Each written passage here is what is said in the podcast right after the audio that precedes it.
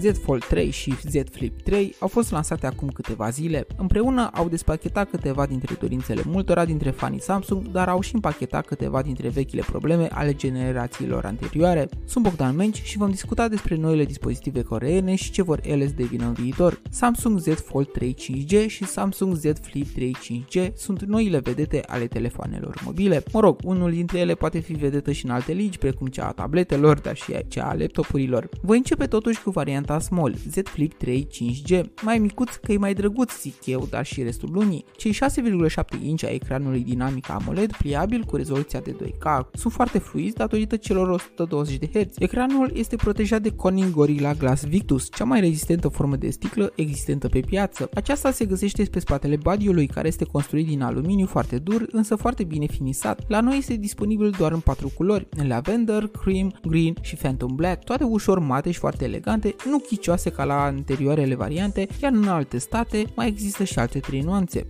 Totul este susținut de o balama construită din ce în ce mai robustă cu fiecare nouă generație. șase virgulă șapte inci nu este deloc micuț, dar dacă îl pliem, jucăria se transformă în patru virgulă doi inci și intră fără probleme în buzunarul fiecăruia, chiar dacă are grosimea puțin mai mare. În modul pliat, avem acces la un ecran aproape de doi inci, aproape triplu față de cel anterior, care ne permite să vedem notificări, apeluri și să realizăm selfie-uri fără a fi nevoit să-l deschidem. Și ce selfie-uri, pentru că vei avea acces la cele două camere principale de doisprezece megapixeli, printre care și un ultra-wide. Snapdragon opt sute optzeci și opt este procesorul cinci G pe care îl găsim în spatele corpului flexibil și are alături opt gigabyte de RAM și, în funcție de varianta dorită, o sută douăzeci și opt sau două sute cincizeci și șase gigabyte stocare internă. Prețul este unul pe măsura calităților, adică cinci mii două sute de lei varianta de o sută douăzeci și opt și cinci mii patru sute pentru cealaltă. Una peste alta, ăsta micuțul este jucăuș și relativ accesibil, iar modurile sale de a-l flexa îți va permite accesul la tot felul de funcții interesante pe care interfața One U I ți le va oferi prin intermediul Androidului unsprezece. Înainte să-mi pregătesc review-ul, îmi plănuiesem discuția să o îndrept spre altă direcție, să nu pun accent pe specificațiile tehnice pe care oricum le aflați foarte ușor din descrierea telefonelor pe orice site sau în zecile de review-uri aflate acum pe întregul internet. Așadar, poate ne merita și pe nedrept fratelui mai mare, celui a cărui dimensiune este de două telefoane, nu-i voi prezenta specificațiile tehnice.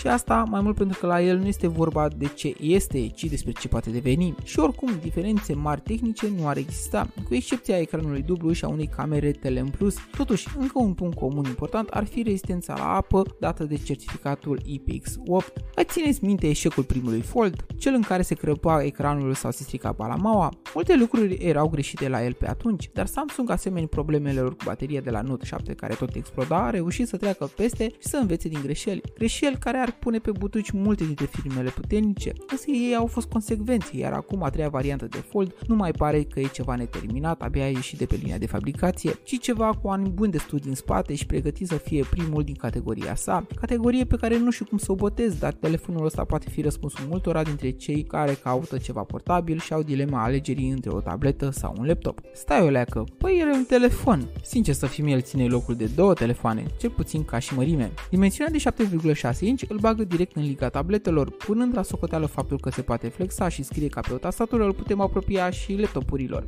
Bine, am exagerat, dar foarte puțin, pentru că adăugând puterea brută a procesorului de doi virgulă opt gigaherți cu cei doisprezece gigabyte de RAM și cinci sute doisprezece gigabyte stocare, am putea spune că se poate bate cu orice configurație de laptop din categoria de mijloc. Și asta vă spun cu mâna pe inimă, telefoanele din ziua de azi sunt atât de puternice că multe dintre tascurile pe care acum ceva timp le făceam exclusiv pe calculator, acum ne este mult mai ușor să le utilizăm direct pe smartphone. Discuția este mai largă, pentru că hardware-ul doar a permis deschiderea acestui drum, iar dezvoltatorii de software au știut cum să-și porteze și optimizeze programele pentru mobil, înțelegând că viitorul se întâmplă direct din gâna noastră. Singurul lucru care îl trage în jos este prețul. Deși nu ai cu ce să compari momentan, pentru că pe piață nu există competitori, problema e că tu ataci alte segmente, unde lupta nu va mai fi așa de simplă. Spre exemplu, prețul lui de nouă mii patru sute de lei sunt bani de care am putea să ne alegem cu un ultrabook până în patru mii de lei, care să aibă și putere de calcul și autonomie de peste zece ore, mai adăugăm și un smartphone de patru mii de lei cu specificații tehnice similare, luăm și un smartwatch de o mie de lei și ne mai rămân și vreo patru sute de lei să ne luăm cafele și acadele. Înțelegeți unde bat. Viitorul sună bine, dar mai este drum lung până să ni-l și permitem. Pe curând!